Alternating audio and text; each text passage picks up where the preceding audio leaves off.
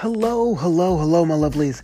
It's Flobo Voice here, and you're listening to New Amsterdam Radio, powered by NewAmsterdam.com. New Amsterdam is a city for creatives, and if you are a creative person, we say, Welcome, citizen. You know, again, I always gotta say thank you so much for supporting the show, telling your friends about the show, and about New Amsterdam and what we're doing. Big things are happening for the brand, and I think this is just one of the ways where we can show our appreciation. So if you have a friend, a family member, an enemy, even, uh, let them know about the brand, about the products, about the podcast, all that stuff uh, as New Amsterdam grows just from beyond the storefront into a way that we look at creative people and how they do what they do a way to see how businesses go from nothing to something, and a way for even you guys, even the people who are listening right now who say, I have an idea, but I'm not so sure if I, if I can create it. Hopefully, this would be the show for you to say, not only you can do it, not only do we believe, do I believe you can do it, here are some documented case studies, if you will, of different levels of success and it's not really a straight line um, success. I mean, there's a, a, a, branching narrative. There's almost like a bunch of roots going down to the different forms of success, and hopefully, this show sheds a bit of light on that.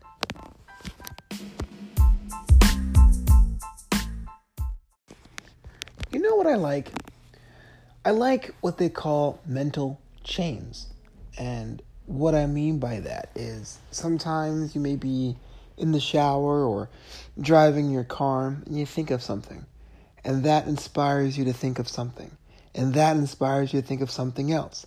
And before you know it, you're like five or six different ideas way past the point of the original spark of inspiration. In fact, that was the inspiration for today's episode. Not mental change, was I do feel like that is due an episode on its own. But what are we going to talk about today? You see, I was in my car I live in Los Angeles these days, and I'm driving downtown and started singing the song, you know, downtown, like from the 60s. And I thought about downtown versus uptown. And I thought about uh, down market versus up market, right? What's the opposite of that? And I said to myself, that would be the best thing to discuss on New Amsterdam Radio. Uh, for those of you out there who are creatives, I don't know if you're writers, if you're uh, in in fashion, in art, in music. Um, a lot of times, when when other people classify your work beyond the the the genre of beyond the genre of what's created or the style of the author. Like this is southern hip hop versus this is baroque style music, right? Um, people always say, "Is this for the highbrow or lowbrow?" We talked about earlier in an early episode about highbrow or lowbrow. But I really want to talk about a product based business. For those of you out there who are creating like the, the homemade pottery and the jewelry, uh, jewelry services, or even notebooks, even, we're, we're talking about what is considered upmarket versus downmarket. Now, upmarket is more luxurious, uh, a higher, a lower weight rate of acceptability as far as attainability. In other words, it's harder to have that brand products in your hand. A little bit of exclusivity there. And it, with it comes with uh, a certain kind of feeling of aspirational value, right? Um, you can get a car for a thousand dollars from the guy selling it on the corner, but if you want a brand new Mercedes, you're going to have to pay for it, right? That's kind of what that looks like. Of course, the opposite is down market down market tends to be more for the masses, things that are accessible, entry level.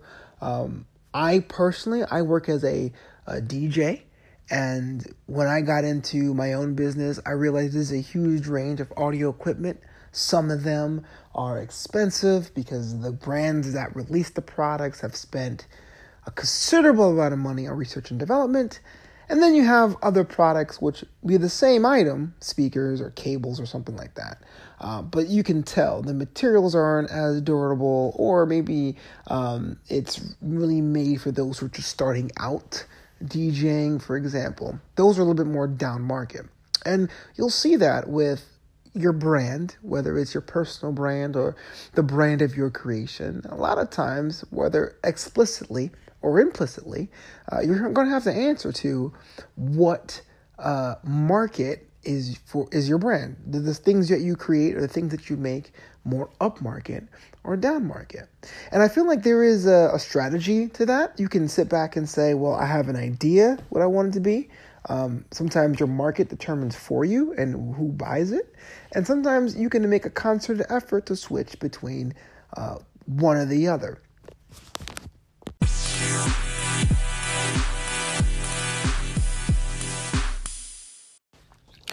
And the thing is, we can see examples of products exercising their market mobility, whether going from up market to down market, from down market to up market. Uh, one of the examples we used in an early episode was Tesla. Right, Tesla, the first model, the Model S, was a luxury car with that electric technology, and it was marketed to the elite. And that, in essence, was part of a strategy to have people with more income to spend to subsidize future models of Tesla that became progressively more affordable. Um, not to say that Tesla is no longer an aspirational brand, but there was more product offering. So if I had $40,000 in my pocket and I was just dying to buy a Tesla, um, I can get my hands on a Tesla Model 3, which is their, I guess it's technically a midsize, but looks almost compact um, normal sedan compared to their high end roadster. Starbucks was another example. When Starbucks had its big expansion in the 90s, we saw those storefronts in more affluent areas, businesses, uh, and central centers, uh, malls uh, of a certain demographic. And now in 2018, we can pretty much find a Starbucks anywhere in the United States. right?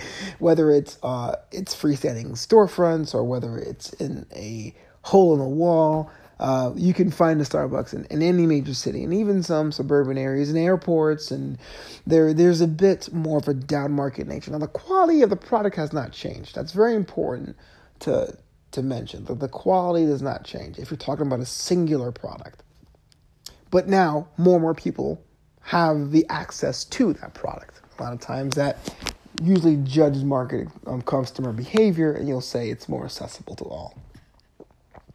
Using coffee as an example, for the opposite, going from a, a down market to up market, uh, Folgers, for example, I grew up watching the Folgers commercials, and they tend to be in the grocery stores, and those were for those who just wanted to buy coffee in bulk for the house. It tasted different than diner coffee, but that was okay. Over the, the past year, you'll see the Folgers Company release a line of coffees called 1850. Uh, this is no by means an advertisement for the brand, but that seems to be more um, for the millennials, right? Because they use market research to determine millennial people of a certain age likes more quote unquote authenticity in their brands. Now there's a select line of coffees that talk about the history of the company being so old and and try to equate the coffee to a particular feeling and in this case the the pioneer men and women who are part of the era where the company was founded 1850 and there's a story built around these lines of coffee whereas regular Folgers was just hey go to the last drop? No that's maxwell house. Uh, the best part of waking up was Folgers in your cup. And this model, the 1850 line, is more robust, if I can use a coffee term, uh, more enriched uh, with their history and, and, and, the type of bean used and how it's roasted to appeal to a certain demographic who may or may not be even interested in Folgers wholesale, but the idea is a new product offering for that. Now, what does that mean for you? Now, there's two ways of looking at upmarket and downmarket. Um, you can make products uh, that are separate, a separate line for a different demographic. You can say, hey, I love making um, these keychains. And I can say, well, the ones that are plastic are going to be in these stores at this price point. But I want to have a special line of all metal ones that are this price point. And you can, in theory, with using your product line, appeal to different demographics at a time. But ultimately, when you take a step back, the brand, the, what you call what you create, to to show your audience or or to share with the masses. They're going to determine whether or not your brand is upmarket, mid market, or down market. You can't stretch too much. You can be creative with certain product offerings, but after a while, you're going to have to decide, or your market will decide for you, what kind of brand you are. And it's a lot of fun to sit back and let the market decide. Um, I can tell you how many friends and colleagues have tried really hard to make luxury goods, and they'll just at a at a certain price point, and just go out there and put on sale, and the, and the market will not respond the way they were had intention or hope. And then what you'll see is like giant discounts. I'm like, oh, this cashmere sweater that was two hundred bucks is now on sale for forty five ninety five, and it's just it's not funny, of course not, but it's just interesting to watch and see how the market would help you determine whether or not um, you're up market or down market. And the example I use sometimes with friends is that would you eat a $30 steak? Period. And you say, yeah, sure, why not? If I ate meat and I like steaks, why not? I'll pay $30 for a steak if it's really good. Then I continue and I say, would you eat a $30 steak at McDonald's? And there's always some hesitation. Why is that? Why won't we eat a $30 steak at McDonald's? Why would we uh, raise an eyebrow if we walked into Cadillac and tried to buy a Cadillac for $10 and a roll of rubber bands? There's a bit of a disconnect there. And it may not even be as obvious as, well, McDonald's sells cheeseburgers for $6. Why would they have a $6 offering and a $30 offering, how good's the meat? Um, but we make those assumptions uh, as consumers. We do that because now more than ever, there's more brands than ever. They're personal brands, they're group brands. Uh, we trust our instincts and reviews from other people determine whether or not we buy into things. And the prices help us determine whether or not the brand is for entry level people, professionals, uh, those who are, are the upper echelon of society. It's a fascinating thing to really sit there and think about.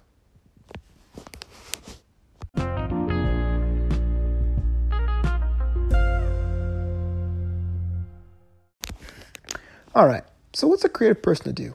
Do we sit here and fret and worry about whether or not the thing we create and we want to sell is up market or down market?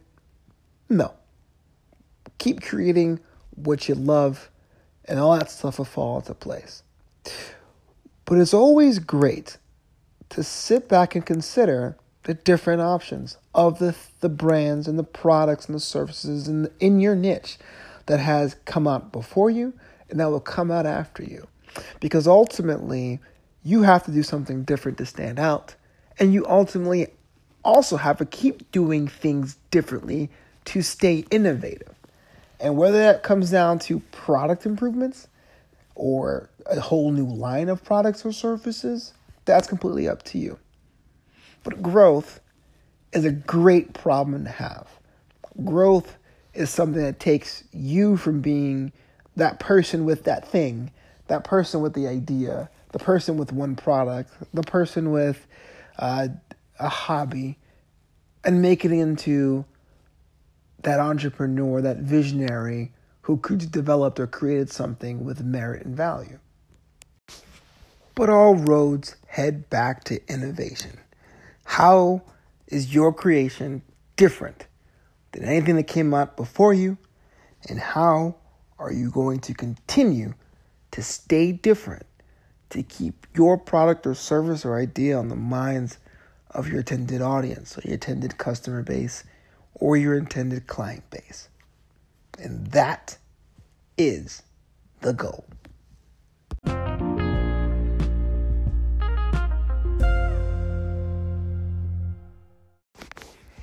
Just want to say thank you so much for checking out the show. Make sure you tell your friends about New Amsterdam Radio. More episodes are coming right down the pipe. And you can reach out to me over at flobito.com. That's F L O B I T O.com. All my social links out there, my news updates are up there. Become a friend, become a digital friend, and maybe we can create together. Until next time, this city's yours.